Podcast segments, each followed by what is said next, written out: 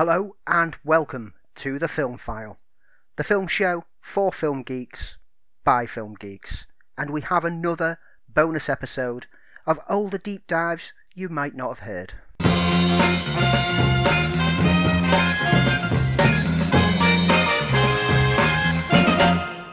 So this week Lee is on holiday and I'm still busy down in Banbury with the brand new cinema complex that's opened here. And so we're taking a little bit of a breather this week, but we're not going to leave the airwaves empty for you. Here we have today a selection of deep dives from some of our early episodes in the early 30s. Yes, all those episodes ago. You might not have heard them, you might be a newcomer to the show. This is a great chance for you to get back up to speed on all the great films that we've selected to dig a little deeper into and give you our thoughts on. And don't forget, whenever we do one of these episodes, over on No Barriers Radio, which you can find through nobarriersradio.com, we also present an exclusive bonus episode for the station which looks at music used in films, and Lee has submitted a selection of music choices from films that range from everything from Soundgarden to Badly Drawn Boy, and of course, there's a bit of John Williams also thrown into the mix. It's a great hour of listening, and it's well worth dropping over. It goes out at 9 pm on Thursday, and sometime after the weekend, it appears within the archive on there for listening back to at your pleasure. So why not check out nobarriersradio.com and have a listen to our bonus music episodes that go out on that station. Anyway, in the meantime, let's flash our minds back to the heady days of episodes 31 onwards for a few of our older deep dives. Okay, so because we've not had uh, a chance to be sat in a darkened cinema reviewing films, what we've been doing every week is taking a deep dive, deep dive into classic movies that we can look back on uh, last week we looked at The Matrix from afar and saw how that has held up wonderfully. It's kind of led us down a science fiction route and it led us to the 1972 environmentally themed American sci fi film directed by Douglas Trumbull, Silent Running.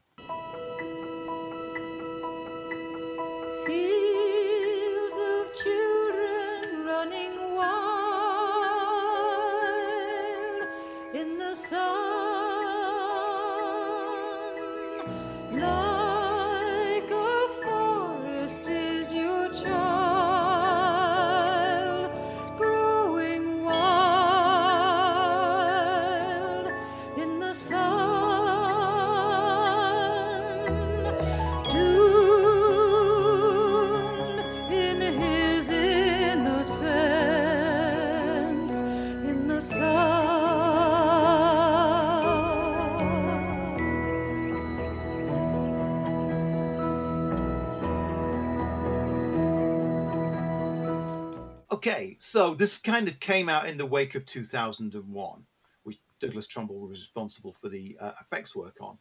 So it's in the future, all plant life on Earth has become extinct. Many specimens of plants as possible have been preserved in a series of uh, greenhouse like spaceships. Uh, and in one particular one, the Valley Forge, forming part of a fleet of American Airlines space freighters currently just outside the orbit of Saturn. In Valley Forge, Bruce Dern plays Freeman Lowell, one of four crewmen aboard.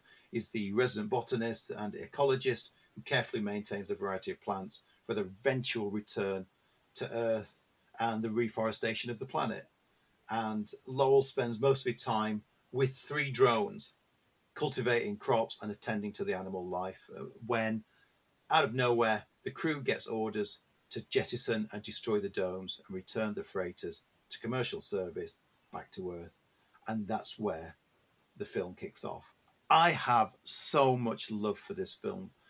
We were talking earlier um, about seeing films at the cinema. I wish I'd seen this at the cinema. I would have been far too young when it came out. I yeah. absolutely adored it. I saw it on TV. Whenever there was a viewing of it, I would uh, I, w- I would be all over it. Absolutely adore Silent Running. It's the perfect sort of follow on to 2001 as it was the first other science fiction that gave you scope about being in in space. I see it as a close cousin to 2001. It's very much of its time. It's only got a short running time of 89 minutes, but none of the 89 minutes is, is wasted. I, I, I can't say any more than I absolutely adore it. Andy, don't tell me now that you hate it. Oh no! Um, I remember when I first saw this. I think it was BBC Two did a series of sci-fi films at like six pm every yeah. Wednesday, and this was one of the ones because things like this and Dark Star I got to see during that sci-fi specials on BBC Two, and I was captivated by it. I thought that yeah, there's there's all the thing. It influenced so many films that came afterwards. It's a bums in space it doesn't portray future society as advanced and enlightened, but shows a bunch of guys just doing a job that they're clearly tired of. Yeah. You know, starting off with the, the, the other members of the crew who are racing around and causing havoc in buggies because they're bored. They've been on this assignment for ages. And this is a theme that got echoed in films such as Dark Star and Alien. Yeah, found, yeah. Its, found its sort of setting with, you know, working class guys in space as opposed to you know the gleaming astronauts that that everything had been before and up to 2001 and even the even the sci-fi sitcom red dwarf is heavily influenced by it. And you know the creators of red red, red dwarf uh, rob grant and doug naylor have said that this film was an inspiration for where this launched from. It's such a, a simple story. It's a warning for humanity. It's you know you've destroyed the planet. You need to protect the planet and you need to find a way to keep nature alive, even if humanity has to die. And it's a things take a dark turn quite early on in the film, and it is all about Freeman Lowell, played brilliantly by Bruce Dern. Yeah, and it's crazy. Everything He can, everything he can to preserve this last bit of plant life and wildlife that no longer exists. This is this, this is a Noah's Ark that he is trying to protect. He's a captivating presence on screen. He's so well placed in the role. There's never a moment that you just think, oh, would this just get on with the story? Because it is, the whole thing just flows. Absolutely love this film. Going back and rewatching it was such a joy because it's been a good, like, decade and a half, maybe two decades since I last watched it. And it's one of them that at the back of the mind is like, oh, is it still as good as it? I'm not sure. Uh, but as soon as it started, I was like, no, I'm in. I mean, I was just about to point out all just, I mean, a list of positives on it, um, starting with Bruce Dern. It was always that edgy actor, uh, and he's always been very charismatic, but he's always he always brings some sort of quirkiness. That quirkiness plays off. You know, the, the, he's basically uh, an interstellar tree hugger, and yeah. and but he's somebody who cares passionately about about preserving the environment. So it's got that it's got that very still today relevant green aspect to it. Um, Douglas Trumbull, as we said, had been involved with creating the effects for 2001.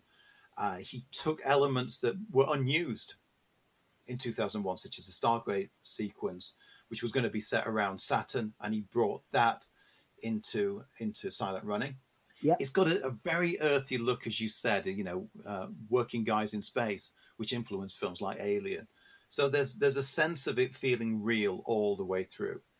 And then there are the drones, the three drones, which he nicknames Huey, Dewey, and Louie. Hugely inspirational for um, everything that followed. You know, the, these were robots with personalities that has become a staple of sci-fi ever since. Small robot companions. Would we have had R2D2 without Huey, Dewey, and Louie? Very distant cousins of R2D2, and they were played by amputees to give them that robotic feel. They, you know, they're small, squat-like robots which don't appear human uh, but they they're embedded with personality in the same way that R2D2 is embedded with with personality. I, find it interesting with the use of the robots, the his, his interactions with them, because he's very much like you say a hippie. He's like nature and animals and plants, but he has a connection with these three drones that is like the bridge between the natural and the futuristic to show that maybe mankind could have survived alongside nature all along if he just paid attention. And he reprograms and trains them to tend to the plants, which leads to some like quite amusing scenes when he's trying to train them how to dig to plant a tree and they just drop things. Uh, he builds that connection with the technology that he's tried to shun through his interactions with these three robots. It was surprisingly looking back at this film, I, I, didn't realize that Michael Cimino was one of the screenwriters, as was Steven Bochco, who went on to to create uh, fantastic series like L.A. Law and uh, NYPD Blue uh, and my particular favourite, uh, Hill Street Blues, which I think is probably the element that gave it that grittiness. If anything, now, and and I'm I'm just scraping at being slightly critical. is that the soundtrack is very much of its time and a little bit sort of hippie-ish uh, with uh, popular folk singer songwriter Joanna Baez contributing two songs to it. The rest is quite a majestic, uh, a majestic score. But saying that, I had the the soundtrack album and I absolutely adore the Joanna Baez songs on it. But if anything, that dates it of having that sense of it being uh, an early 70s film. But other than that, the special effects still held up very, very well. In fact, the special effects and the design of the craft are so good that they were used in Battlestar Galactica uh, as yep. stock footage for for part of the fleet of the ships. But they are iconic. That once you see them, you totally understand the design of them and where you've seen it before. I have nothing bad to say about Silent Running. It's a film of its time. It's a shame that Douglas Trumbull didn't direct more. He was responsible for the special effects on Close Encounters of the Third Kind, the first Star Trek movie, Blade Runner, right up to Tree of Life. And he only directed one other movie, which was Christopher Walken, Natalie Wood, the last film that Natalie Wood made, uh, Brainstorm. But I, I, think he had potential as a director, and it's a, it's a shame that he stayed in just a special effects. Not a shame because he was a great special effects master, but uh, you know, looking at, Silent Running, he knew how to mix effects work with character work. And this film is, is character driven at the end of the day. As pretty much all good sci fi from that era where it was very much about the characters and not about the explosions, etc. Marvelous film, well worth checking out. If you've never checked it out, yeah, track down a copy of it and explore that great era for sci fi with a message. Absolutely. Couldn't recommend it highly enough. So, as Andy said earlier, in a couple of weeks, we'll be back in the cinema with a review for Tenet. But in the meantime, as we've been doing over the last few weeks, we've been taking a deep dive into classic movies. We've managed to cover movies like The Matrix. We started with Highlander. Last week, we did uh, Silent Running. This week is a film that really no, needs no introduction. It's a film that I've not had to watch because I know it almost with encyclopedic knowledge. I have seen it that many times. And that is This is Spinal Tap, also known as This is Spinal Tap, a rockumentary by Martin DiBergi. Very delicate. It's a, it's a bit of a departure from the kind of thing you normally play. What do you call this? Well, this piece is called uh, Lick My Love Pump. This is the loudest, rock and roll, rock and roll, most explosive band in heavy metal history. This is Spinal Tap. It's such a fine line between stupid and, and clever. The funniest movie ever made about rock and roll. He choked on vomit. Well, they can't prove whose vomit it was. The monumental classic. There was a Stonehenge monument on the stage that was in danger of being crushed by a dwarf. The makeup of your audience seems to be young boys. Oh, it's a sexual thing, really. We've got, you know, armadillos in our trousers. I mean, it's really quite frightening. No, don't I was just pointing at it. I... Well, don't point. I'm sure I'd feel much worse if I weren't under such heavy sedation. The cult phenomenon. The numbers all go to 11. Does that mean it's louder? Is it any louder? Well, it's one louder, isn't it? Why don't you just make 10 louder and make 10 be the top number and make that a little louder? These go to 11. This is Spinal Tap. So, This is Spinal Tap is a 1984 American mockumentary uh, co-written and directed by Rob Reiner, stars uh, Christopher Guest, Michael McKean, Harry Shearer, all names that have, have, moved on to doing other things and you'll know from something, where they play members of a fictional uh, English heavy metal band, Spinal Tap, who are categorized as one of England's loudest bands. Uh, Rob Reiner's Marty DiBergi, uh, documentary filmmaker, follows them on their their American tour, where literally everything that could go wrong goes wrong. This is a film that when I first saw it, I knew it by reputation. Didn't know a lot about it. This was in the, the hazy days. It sort of got released, not to a massive cinema release in the UK, ended up in a lot of the art house cinemas. I'd heard about it, but knew very little about it, knew didn't know any of the cast. I saw it at a friend's house and we both watched it on a, on a video rental. Turned round to each other and went, have we just watched something that's real?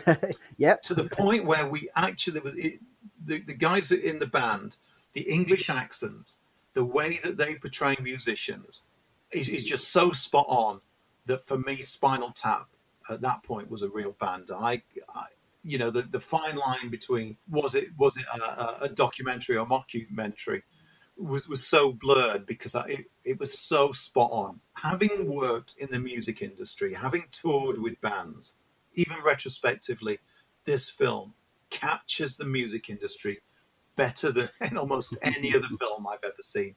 I adore Spinal Tap. I think it's utterly quotable. I think it's the sort of film that you can watch time and time again and see something new in it. It's it is it's absolutely a perfect film, and I know I say this a lot in, in, in films, and a lot of the films that we talk about are films that I I, I do love.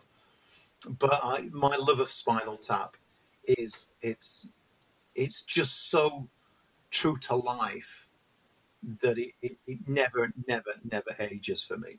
I love it, and I, I show people all the time. I've gone there's in, in rehearsals with my band, a quote will come up almost weekly. This is a film that I, I revisit very frequently. I absolutely love this film. Uh, same as you, that I was, I knew it by reputation, and I was introduced to it because um, at school during dinner hour, uh, we set up a film club that someone would bring a VHS in, and over a week we'd watch like half an hour at a time.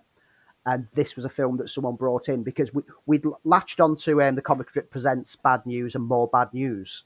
And then someone says there's there's another version another thing which is very similar to that and brought this in and watching it in half hour chunks and we didn't want it to stop. Absolutely loved it and from that point onwards it became a regular rewatch and i always sought it out. It's just i mean same as you it was like is this a real band and by the time that we got to watch it, which must have been about 1980, when did More Bad News come out? That was 87. So it, yeah, it was around the same time. It would have been 87 that um, More Bad News came out. That we got to watch this. And by that point, Spinal Tap had kind of got albums out, and they'd appeared on TV singing some of their stuff. So it was like, this is a real band.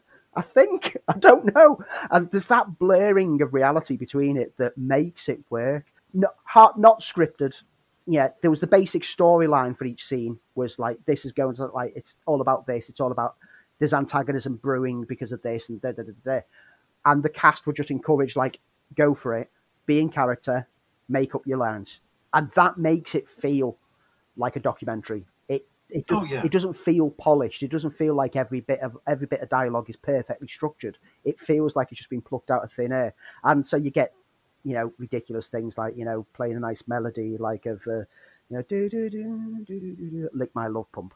You know, you know, it, it's brilliantly put together. It's it's not the first rock like music mockumentary, but it's definitely the one that's become the most significant and the most iconic. And the one that has permeated public consciousness, even for people who've never watched the film. Everyone knows these go to eleven. Yeah.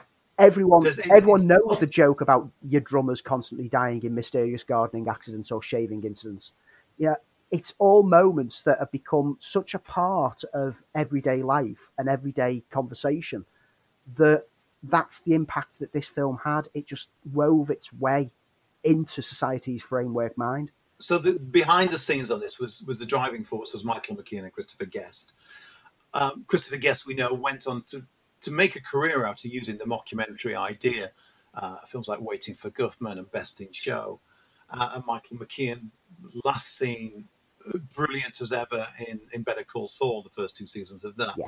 They worked with uh, Harry Shearer and Rob Reiner on a TV pilot for a comedy sketch show called The TV Show which featured um, the parody rock band then and always called Spinal Tap. During production of that sketch, McKean and Guest began to improvise, inventing characters that, that eventually became David St. Hubbins and Nigel Tufnel. And, and you know, I, have met those guys. I, have met, should I say, I've met those kind of guys. I've met those guitarists. I've it it just hits, no pun intended, every right chord they look and sound like a band. Their interaction is like a band. The fact that those those guys can play as well, and yeah, it, it brought that realism to it, and and it feels real. And I think that the idea that they didn't do a spoof documentary, and, what I mean by that, the whole thing is a spoof. It feels like an actual documentary, the way that it's shot. They used a cinematographer that was a, um, a documentary cinematographer. The, the mise en scène and everything about it makes it feel like a, a real documentary. It's that good at, at, pulling the wool over your eyes because we invest in the characters uh, and we invest in the style of it. You know, there's a lot to be said about found footage films. Uh, and, a, and a writer friend of mine said found footage films work when they feel like found footage films, yeah. not the fact that, that, that there's too many cameras or there's too many angles. They work because it's it's a part of the story. It's it's the reason to be, and there's there's no way you could have done a Spinal Tap film without it being a documentary. It's it's the perfect it's the perfect meld of the right material with the right subject for it to come together. I mean, that, this film is a, a film that's loved by. I mean, you've already hinted at it that those who work within the music industry and bands recognize elements of themselves in there, or elements of people who they bumped into, and it's so widely regarded with it. Like you know, you, you've got you just have to look at bands like Anvil, who are like a genuine, real life Spinal Tap to yeah. see how real Spinal Tap actually is. Because anyone who's not seen the Anvil movie, you know, they have the same kind of fallouts, crazy ideas, gig, gigs with only about five people turning up, and bizarre publicity.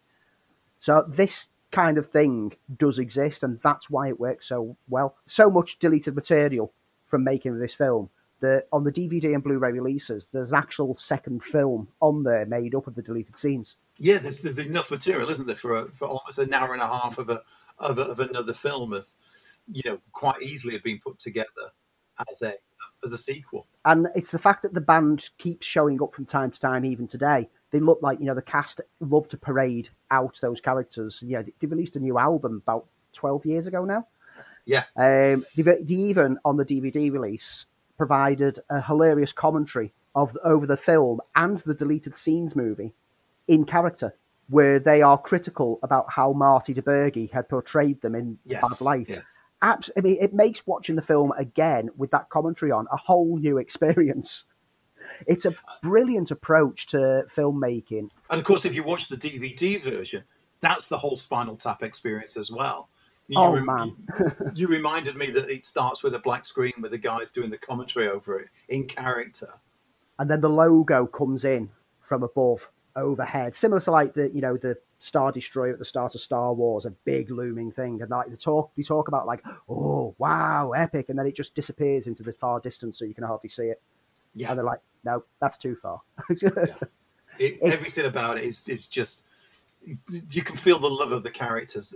It's there's so many ways to just keep on enjoying the tap. Brilliant from start to finish. Bit of trivia: Do you know where the name Marty DiBergi came from? I'm assuming it's based on Martin Scorsese. It's Martin Scorsese, Brian De Palma, and Steven Spielberg mashed together. Well, of course, I mean they used the idea of you know of Martin Scorsese because he made the documentary The Last Waltz, yep. which was an inspiration for the film. There was also the the Bob Dylan documentary Don't Look Back. The incident where Tap become lost in backstage trying to find the stage. Yep. That was inspired by a video of, uh, of Tom Petty at a, a concert in Germany you know, there was all the things like the Judas Priest and Uriah Heep and all the, the stories of excess. As a quick aside, the getting lost, finding a stage once happened to me.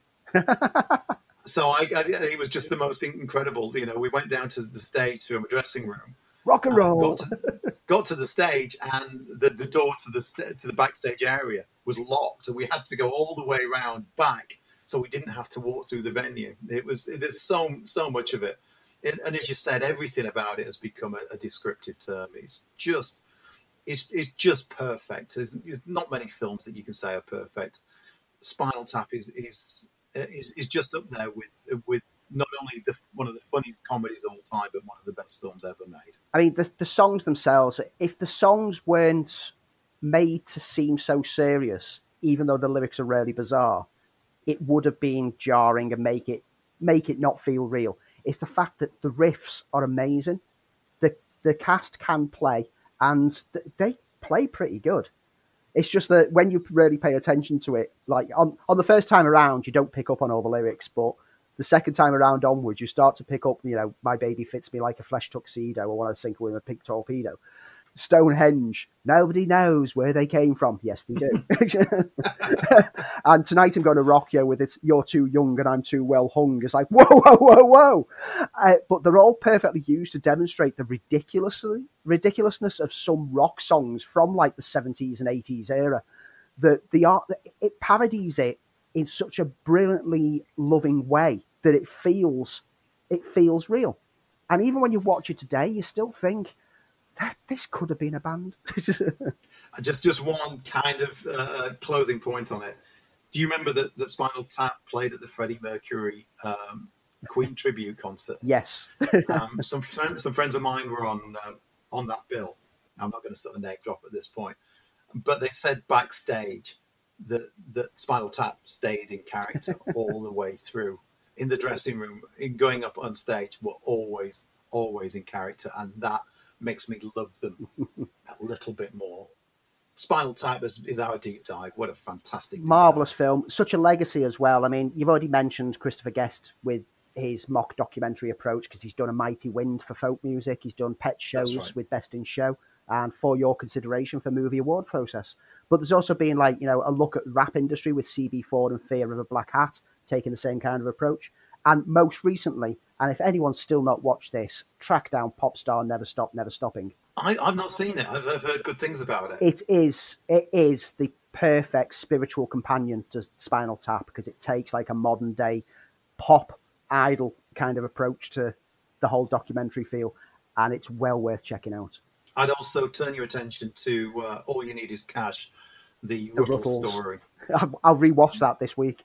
Um, yeah, I, I, saw that recently. It's a, it's a, it's a brilliant mockumentary spoofing the Beatles. It captures everything perfectly. It's really on on the nose with a few things, and I know that um, uh, the Beatles generally enjoyed it, but they all have their own little points where it's like, oh, you went a bit far there. yeah.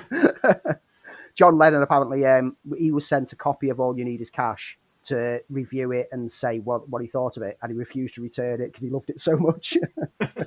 but he did. He and of did. course, George Harrison's in it. Yep, George Harrison pops up because he was um, also co-financed it. Yeah, absolutely brilliant. Spinal Tap, absolutely brilliant. It, what if you've not watched it, watch it and then go on IMDb and rate it up to eleven. You, you've not seen the film, that makes no sense to you whatsoever. Shame on you. So the other thing we've been doing over the last few weeks during our, you know, if you would have put this year on on TripAdvisor, would it even make one star? Not recommended. we've been looking at deep dives of certain films because we've not had a chance to go out and review.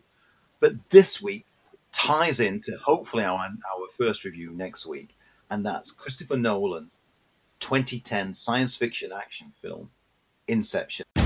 I can access your mind through your dreams. It's called Inception. The seed that we plant in this man's mind may change everything. Walk away from this. This was not a part of the plan! You're not prepared for this! Directed and written by Christopher Nolan, produced with his wife Emma Thomas. It stars Leonardo DiCaprio. Ah, you see what we're doing? We're segueing wonderfully. As yeah, a professional thief who deals information by infiltrating the subconscious of his targets through their dreams. Ensemble cast includes uh, Ken Watanabe, uh, Joseph Gordon-Levitt, Marion Cotillard, Ellen Page, Tom Hardy, uh, Cillian Murphy, Tom Berenger, and of course, no Christopher Nolan film would be complete without Michael Caine being in there. Hey, there's also, and we've already mentioned him before, Pete Postlethwaite. Oh, Pete Postlethwaite, yeah, as you see the connections already. So, for those who find the plot hard to work out, I, I it always surprised me. Basically, Dominic Dom Cobb are extractors of information, and they do this by infiltrating their target's subconscious, extract information through a shared dream world. And it's kind of a heist movie, it's kind of a Bond movie, and it deals with some of the, the themes that Christopher Nolan expresses in all of his films, which is this this jumping of time, uh, the un, uneasy use of narrative, the way that, that we we cut and we cut between different timescales, which is played out in the in the in the film's finale. It's a film I really really enjoyed for for the spectacle, uh, and and it's not necessarily my favorite Christopher Nolan film. It's kind of my go-to Christopher Nolan film. If anything, Yeah. anything is to to to ever identify what Christopher Nolan does, it's this film. It encapsulates his work in a nutshell for me. Has it stood the test of time? And I still can't believe it's ten years. I remember to the day going to see it. But for you, Andy, has it stood the test of time? Well, this is a film that I've actually not seen it since it left the cinemas 10 years ago.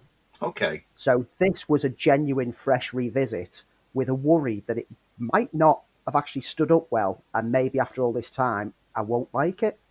But I needn't have worried because it, it really does stand up well. I was hooked once again from the start, and the runtime, which is quite a long runtime, flew by.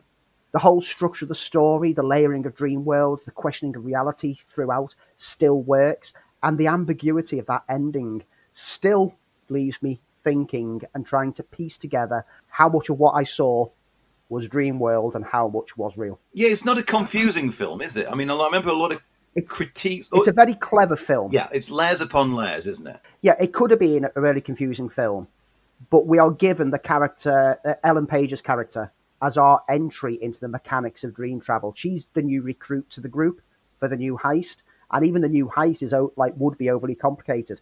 But because she's the new recruit, that gives it, it it's really clever script writing because that gives the exposition. That enables the exposition to feel natural and not feel like it's just put there for the audience. It's her being coached on everything as she's learning how you craft someone's dream in order to, you know, make them believe that it's real before you can get detected as being an impersonator within that arena. It's marvelously layered together, and the cast are just all. I mean, DiCaprio and Joe Gordon-Levitt are always on high form, Oh yeah. but here they they just work off each other beautifully. And Tom Hardy, yeah, I, I can look, I can take or leave Tom Hardy. Sometimes he can be really good, other times he can be Venom. And in this, in this, thankfully, Nolan got the best out of him. He uses him so well, and everyone plays their part so perfectly. It's a marvelous cast. It's a marvelous script, intelligent sci-fi. We love our intelligent sci-fi. We we- we're we're partial to the dumbing down occasionally, but we love something that has has some meat to the bones. And Nolan had been working on this one for over a decade, hadn't he? That's right. Well, he, he started out as an 80 page treatment about Dream Stealers, and he, he originally saw it as a, Inception as a, as a horror, film, but eventually Yeah. wrote it as a heist film, which is which is what gives it its its credence. Which, you know, this is the, the film that Nolan said was his Bond film well, until what we think Tenet is.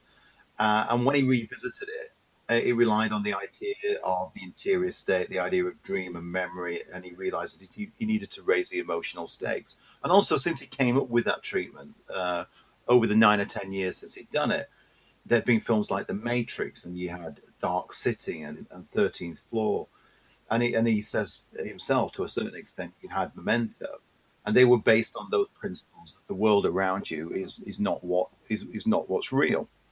So Nolan pitched this to Warner's in 2001, but he decided he needed more experience in making big budget, larger scale films, and embarked on on Batman Begins and, and Dark Knight.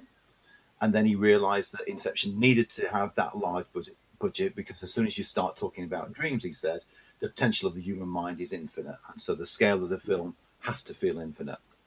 And he'd been wanting to work with DiCaprio for years and met him several times, but unable to recruit him for his uh, for his films until Inception. Uh, and the two work together. And in fact, it's, it's a pairing I'd like to see them work together a- again. But it's a, still a strong film. It's not one of those films that feels dated. The fact that he uses a lot of practical effects in it. There are moments in the film which are jaw dropping, and I'm thinking the uh, the, the Gordon Levitt's fight scene in the hotel. It has all the qualities that you look for in uh, uh, a Christopher Nolan film. Also suffers from some of the things that you look for in a Christopher Nolan film, which is for me it, they're always a little bit cold. He, he is the closest director we've got working today that has almost a, a, a Kubrick style ethos that runs through his work. And to me, even though Kubrick was is a was a brilliant director and an, an amazing stylist, an amazing, an amazing director. His films were always slightly cold, and Christopher Nolan follows that on for me. Very clinical. Yeah, absolutely, uh, and, and that's not to take anything away from from any of the work that he does, but there is a is, there is that that Kubrick style clinicalness to his films. But it's it's a sumptuous looking film. Uh, some of the key sequences that you can you can see that that this is, as he put it, his Bond film with a nod to On Her Majesty's Secret Service with a ski scene. So it works on as the film and the story does works on many many levels. The, this was the film that had personally for me his best collaboration with Hans Zimmer as well. Yes, I, it's the soundtrack album that I that I bought uh, when it came out because I thought it was just fantastic. I know that Dunkirk had a great use of Zimmer, but for me, Inception was the one that really, really has memorable moments. It has movements. It has it has grandiose to the soundtrack that really helped the film along. This, for me, is the last of the great Nolan films. His output since has been good, but always felt lacking. Dark Knight Rises was a bit of a letdown for I the trilogy. Inter- Interstellar, I've got I've got issues with. Yeah, me too. Um, it's I'm not as clever as it thinks it is. And Dunkirk was was a spectacle to watch on screen, and I thoroughly loved it. But it doesn't have a lasting impression on me. because it liked hard. To to be honest, I think Yeah. with uh, with Dunkirk, those are the best of his films for me since Inception. Is Dunkirk? I I, I, I didn't like Dark Knight Rises. Thought it was a confused mess. Uh, again, looked great, but what did he actually say? Um, Interstellar, I totally agree with you. Uh, it's it's not as clever as it thinks it is, and I think Dunkirk is is a much more honest film. Again, deals with these themes of of, of non-linear storytelling. But I, I do like Dunkirk. I've got a very very special spot for it. But it does it, it like most of his films, it likes heart. My favorite film of his is still The Prestige.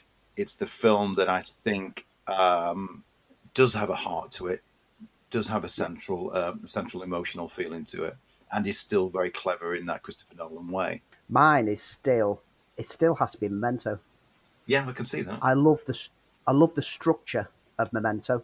I love that the puzzle is pieced together by showing things in reverse. The reveal is jaw dropping. And even though that you know on the DVDs when it came out there was a hidden option to be able to play things in sequence, Why and you get to see that the the story is actually rubbish. uh, but it's not about the story; it's about the manner in which it's presented, and it showcased the talent of a director who wasn't afraid to do something a little different. After that, I'd say Insomnia. I mean, I've got a lot of love for Insomnia. Yeah, you see, I went back and revisited Insomnia, and it, it works as a. It's almost the pilot to the rest of his career, much more so than the Memento for me. I think it's, it's when he started to, to to paint on a bigger canvas. But um, interesting trivia. Take the first letters of the names of characters from Inception Dom, Robert, Eames, Arthur, Mal, and Saito, and you spell dreams. Who knew that? And then throw in Peter, Ariadne, and Yusuf, and you've also got Pay. Dreams Pay, which is the whole movie summed up. So on the spinning top, to conclude this one, you can go and see Inception as it's on its 10 year release, just in time to see uh, Tenet, which we'll be reviewing next week. Uh, and looking forward to talking about Tenet. But that has been Inception. And this week, I set Andy the challenge to go back and watch fresh the Richard Attenborough 1992 uh, biographical drama film about the life of Charlie Chaplin, simply titled Chaplin. Chaplin! They tried to ruin his reputation How old is this one? Well, sir, she's underage is all that matters. and end his career. He is talking about America. You be creative for a change. Charlie! But no one could destroy the genius Still waiting for that other shot, Sid. of Chaplin, Robert Downey Jr., in a Richard Attenborough film, Chaplin. Produced and directed by Richard Attenborough, starred Robert Downey Jr., Marisa Tomei, Dan Aykroyd, Penelope Ann Miller, and Kevin Kline, and features uh, Charlie Chaplin's own daughter, Geraldine Chaplin, in the role of his mother, Hannah Chaplin.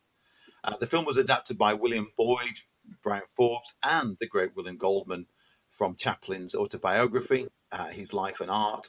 Andy, what did you make of Chaplin? Uh, well, I'll start off by saying that there's very valid reasons why I never saw this film when it came out. Okay. Because I was never much of a fan of Charlie Chaplin. Which is a good enough reason not to, to, to, to think about watching it, to be honest. Yeah. I was all I was always more of a Harold Lloyd, Buster Keaton, Laurel and Hardy guy, and Charlie Chaplin never quite resonated with me.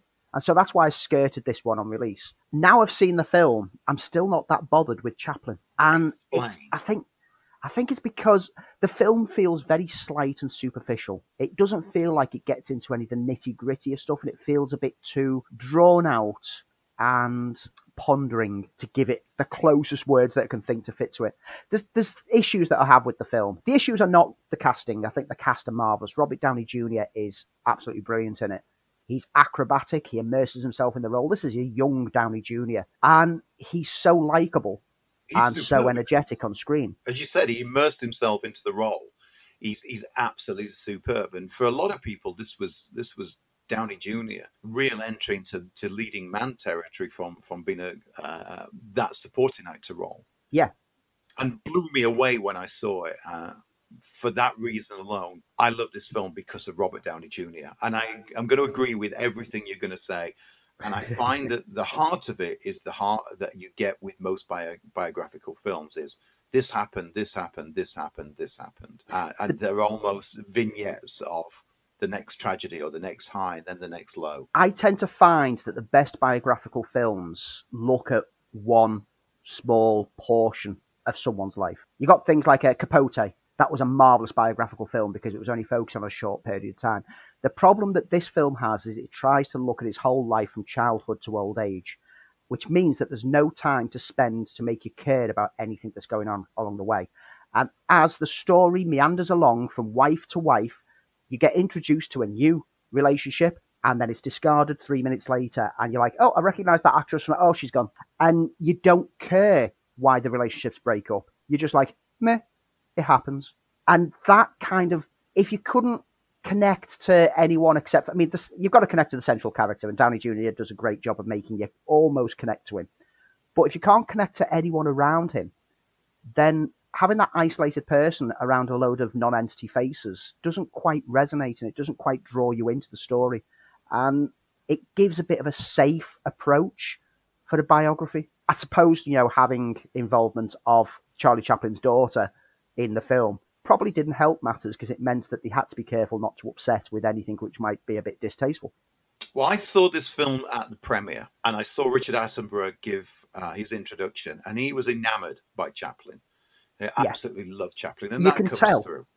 It was it was a film for me that was about seeing it with Attenborough doing the opening, and I got a chance to, to quick hello, and it, and it changed it changed my life in a lot of ways because I had a quick, quick conversation with Attenborough, and he was quick, and he'll never, he would never would have remembered it, but it's one of those things. And he and I said, I, I want to get into filmmaking in some way, and he just said, "Dear boy, you have to do it," and uh, and it meant so much, and it was his love of, of, of Chaplin that came through. So I enjoyed it more, knowing why he made this film and seeing that speech. But everything yeah. you're saying and retrospectively looking at it, it is it, it does suffer from all those things that bio, biographical films suffer from. It tries to tell too much of a story in a short space of time, and yet still feels like it's taking too long to say, to say it. I don't like the framing mechanism as well. They've got a fictional publisher played by Anthony Hopkins speaking with Chaplin as an old man, talking about his biography that he's going to be releasing. And I didn't need that framing because I could see the events on screen and it ends up, it has a corresponding voiceover between the pairs, the talking things. It's like, I don't need this. It's on screen. Stop patronizing me. Now, as we've said, the, the highlight of the film is, is uh, Robert Downey Jr. Yes. Absolutely marvelous in it. And, and it's, it's a beautiful performance, and you recognize the, the talent that Robert Downey Jr. has or you know at, at, that point in his his career it was he, he was an up and coming star, and, and, for personal reasons, as we know. But the studio wanted Robin Williams, or they wanted Billy Crystal, uh, and even mentioned Jim Carrey. But I can't think of anybody else in this film other other than Robert Downey Jr. Not only he began to to look like like Chaplin as it went through, and so much so that Attenborough included actual footage of Chaplin because at that point you believed yeah. in him so much.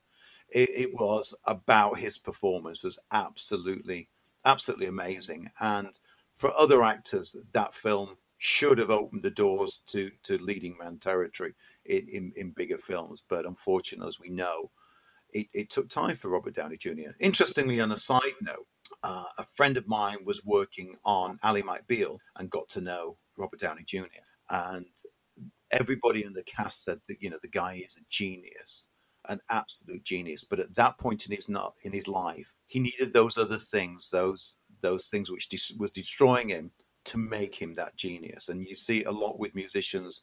You, you need that darker part of your life to to be that brilliant. But yeah, he's a tour de force in it and, and makes the film and it makes it a it makes it the memorable film because of him. Overall, I'm glad I watched it, but I have no interest in watching it again, and it's not made me want to go and seek out Charlie Chaplin films. Unlike Stan and Ollie, which I thought was a good biopic that made me go home and get online and go, I, I need to see some um, Laurel and Hardy shorts and thoroughly immerse myself in them. But that did the thing that you mentioned earlier, which is to take, rather than look at an entire life, it takes it a moment in time.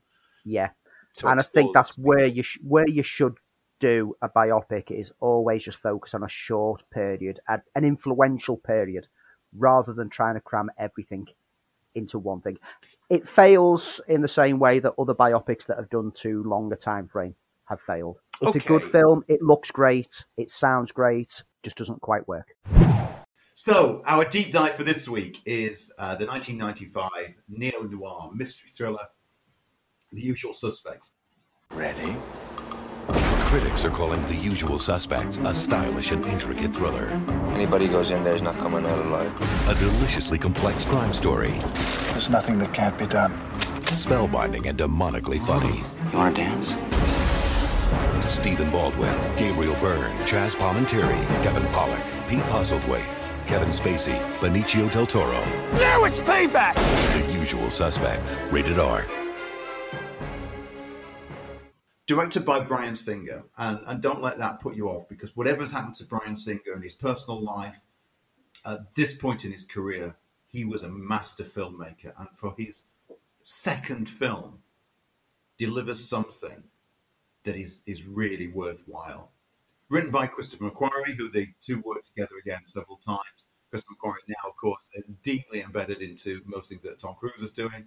Stars Stephen Baldwin, Gabriel Byrne, Benicio del Toro in his probably his first real big screen role, Kevin Pollak, Chaz Palminteri, the great late Pete Postlethwaite, and Kevin Spacey. Another name that's sort of been, well, kind of extracted from film history and, and as a as a black mark against it.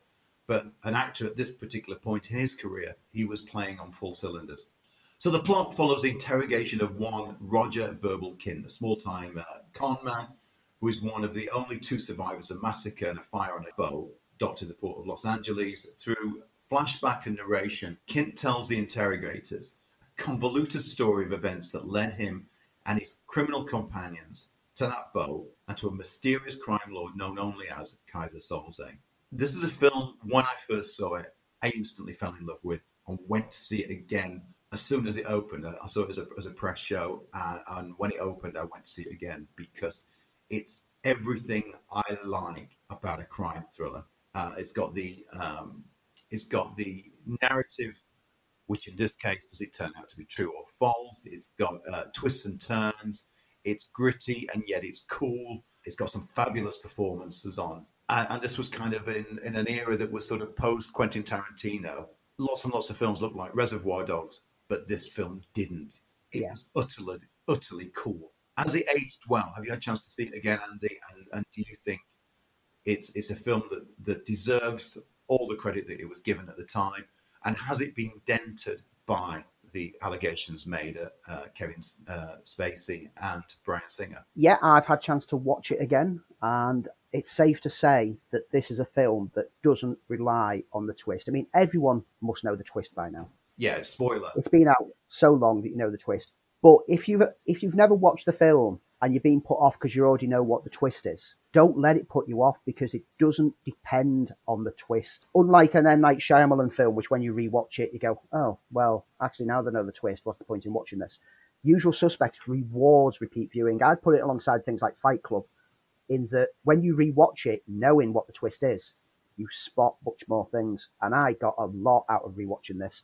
I loved it. It's a five star film still, as far as I'm concerned. It looks amazing. The cast are great, but seeing it, knowing where it's going, and you get to spot more details. You get to spot how Verbal, played magnificently by Spacey, takes in the details of the room around him, and how the questioning officer lifts his cup to drink from right in Verbal's eye line, which is a very key component of that reveal. The twist never feels like it comes out of nowhere and it's great going back and revisiting it. It's all, it's all there, isn't it? All, all, all, the pieces, all the parts of the puzzle. Everything's. I mean, it's McQuarrie. He gets, he weaves everything well. He knows where he's going. and He knows the path he's taking to get there. He doesn't just throw things out. I mean, some films throw out a twist just for like, ah, you didn't see that coming. It's like, well, there was nothing to lead up to that, so of course I didn't see it. Whereas he puts everything in there that you should have picked up on if you were observant. I love clever writing like that. Does the casting and the director involve kind of taint it? No, I'm I'm a firm believer that you can separate art from the artist to some degree. Yeah, I, I, I totally agree with you. And what you also have to realise is that the, there's allegations, but nothing's actually been brought against the parties in this film. None of these have been proven. Just like with Woody Allen, allegations have been made, but nothing's actually been taken to court or been proven. You have to look at their work as their work if you're going to dismiss everyone who's got a controversy and refuse to watch their, any films to do with anyone who's got a controversy, you pretty much can't watch any film. You need to you need to strike all of Hitchcock's back catalogue out of history because he was notorious for being a bully on set. So let's not let all the recent revelations, whether they're true or false, damage a film that is a product of multiple people it's not just these two people. It's not like it's a documentary about Kevin Spacey made by Bryan Singer. It's a film written by McQuarrie. It's a film starring a great lineup of cast and that was put together by a multitude of people. So let's appreciate the film as the film. For a filmmaker's second film, his first being public access back in 1993, this is so assured direction. This is sort of direction you would have got from someone who was further into the game, a, a, a Brian De Palma or, or a, Coppola, and it, it, does have that sort of Coppola feel to it, and and yeah, you know, there are elements that reminded me of uh, um, of, of, some of the De Palma work, things like um, like Blowout. Singer himself described the film as uh, Double Indemnity meets Rashomon, and that's never been so true. But it is such assured direction. I mean, he was only a young guy uh, at this particular point, with uh, and, and this is genius filmmaking uh, it, it's it's self assured.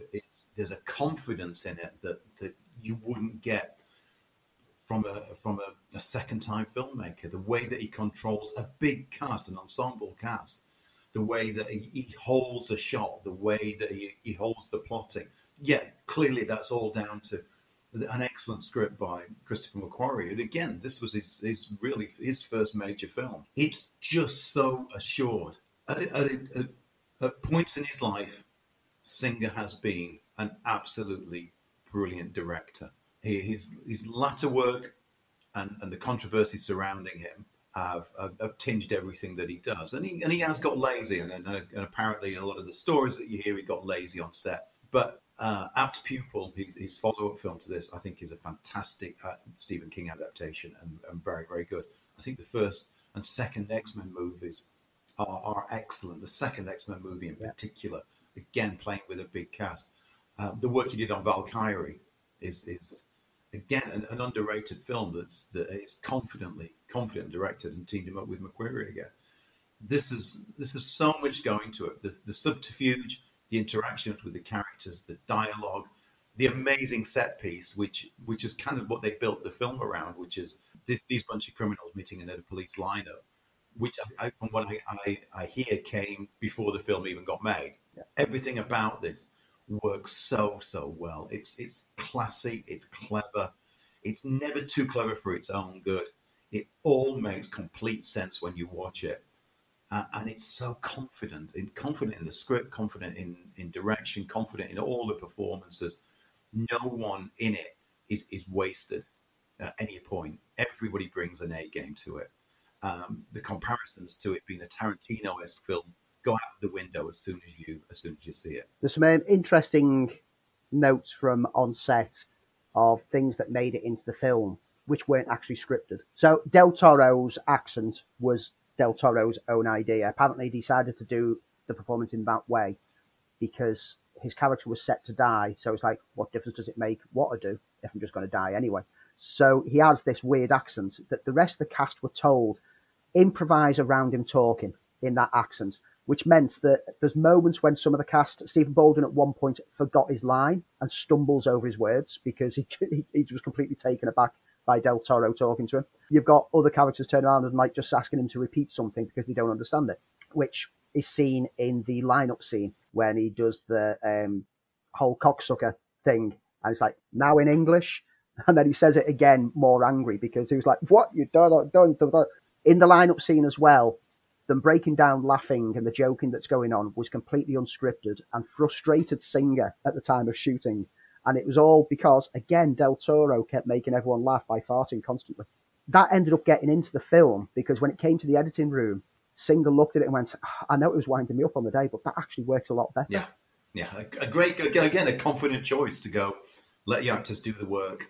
And then when, yep. you, when it does work, don't be afraid to put it into the movie. There's uh, the cigarette getting flicked at Baldwin's McManus by Redfoot was supposed to hit his chest, but it hit his face instead. So the reaction of like ah, and him like falling away was perfectly natural. That made it in. There's so much that comes from mistakes or jokes on set that got into the film, and I think it helps it work because it makes it feel more real. It, it does, and, and looking at it again, it's it's everything about it is unexpected and, it, and, it's done with a, just a marvelous elegance. And, and, and, I keep using this word confidence because to tell this sort of story where you are pulling the rug away from the characters and the audience, you need to you need to have a have a script which is so secure that it never wrong foots you and leaves the audience scratching their head. It's kind of yeah. every every moment is like, ah, oh, I, I, I got it, I get it now. Uh, it just works so well. It's expertly shot, it's expertly edited it, it really is a simple plot, but it's just got yeah. so many layers of twists and turns on it and, and deceit, and it's it's never even that violent, to be honest. It's it's not one of those which uh, those sort of films in that period that were were Tarantino ripoffs. It, it, it is its own thing, and, and because of that, it works so well. McQuarrie won uh, the Academy Award for Best Original Screenplay, and Spacey yeah. won the Academy Award for Best Supporting Actor in the 68th Academy Awards. Um, this is a film that that still resonates today. It's it's beyond a cult classic. It is a just a, a great classic movie. Singer had all the cast believing that they were Keyser Söze in order to keep the twist a secret. There's a famous story about how once they did the like test screening with the cast and crew, that Gabriel Byrne took Singer outside and had a right go at him because he thought he was going to be the big reveal because he got various members of the cast to dress up as Keyser Söze at some points for some shots, just to keep everyone off guard, even though it was always planned that Kevin Spacey would be playing the role. There's something that I, I spotted on this recent rewatch, because I literally watched it two days ago. One thing that I'd never spotted, there's the zooming in on the ropes at the docks. Yeah, that always threw me when I when I saw that. That you you're led to assume that Verbal's hiding there because you see him running towards them and he runs behind some tires, and so you're led to believe that that's where he saw all the events that were taking place. Yeah, but there's no one behind the ropes. I was put it down as a, as a visual metaphor. Rewatching it, I was looking for eyes, I was looking for anything, and it's like he's not there. And it's Spacey was deliberately told to run and hide behind the tires because he's not really there. See, I saw it as a, a visual metaphor for what the film was about. This sort of tangled web as, as literally as that. But that's what's so clever about it. That's why it's, it, it it's such a smart film on, on, on numerous viewings. Once you know what the ending is, it doesn't take it away, as you said earlier. You, you can it opens up a whole new way of watching. You can it. watch it again in a different light and, and see the layers, and then go, you know what? This all works. This all works because it's a it's a narration, and it's a narration which is leading us down the garden path. A fantastic film, a classic of its type, for me, one of the best heist films ever made. Yeah. Usual Suspects. And there we go for another bonus episode. It's interesting listening back through those early episodes. The early days of the pandemic and the lockdowns, where we were just getting used to the remote recording and the different sound effects. I like to think that over the years, the show has grown. The deep dives were only used originally as a stopgap while there was no releases at the cinema, and now it's become a part of the film file formula. And I think it's a part that both me and Lee really enjoy bringing.